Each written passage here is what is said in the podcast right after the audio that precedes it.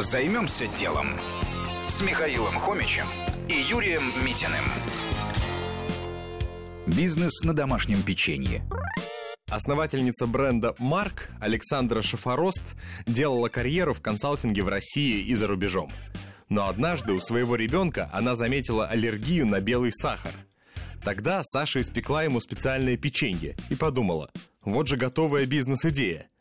Оказалось, что натуральное печенье пользовалось неплохим спросом. Сначала у знакомых, а потом и в небольших кафе.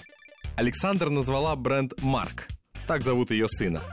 Саша готовит только из натуральных продуктов, причем с классическими русскими ингредиентами.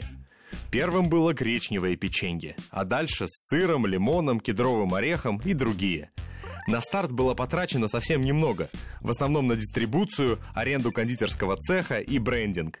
Кстати, о необычном дизайне коробочек. Саша просто размещает задания для студентов профильных дизайнерских вузов и получает готовую упаковку за небольшие деньги.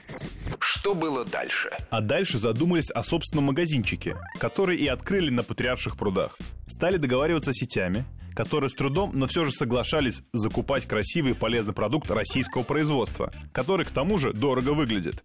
После успеха продаж первых премиальных сортов сети стали просить новые продукты в среднем ценовом сегменте. А Саша делает уже не только печенье, но и каши.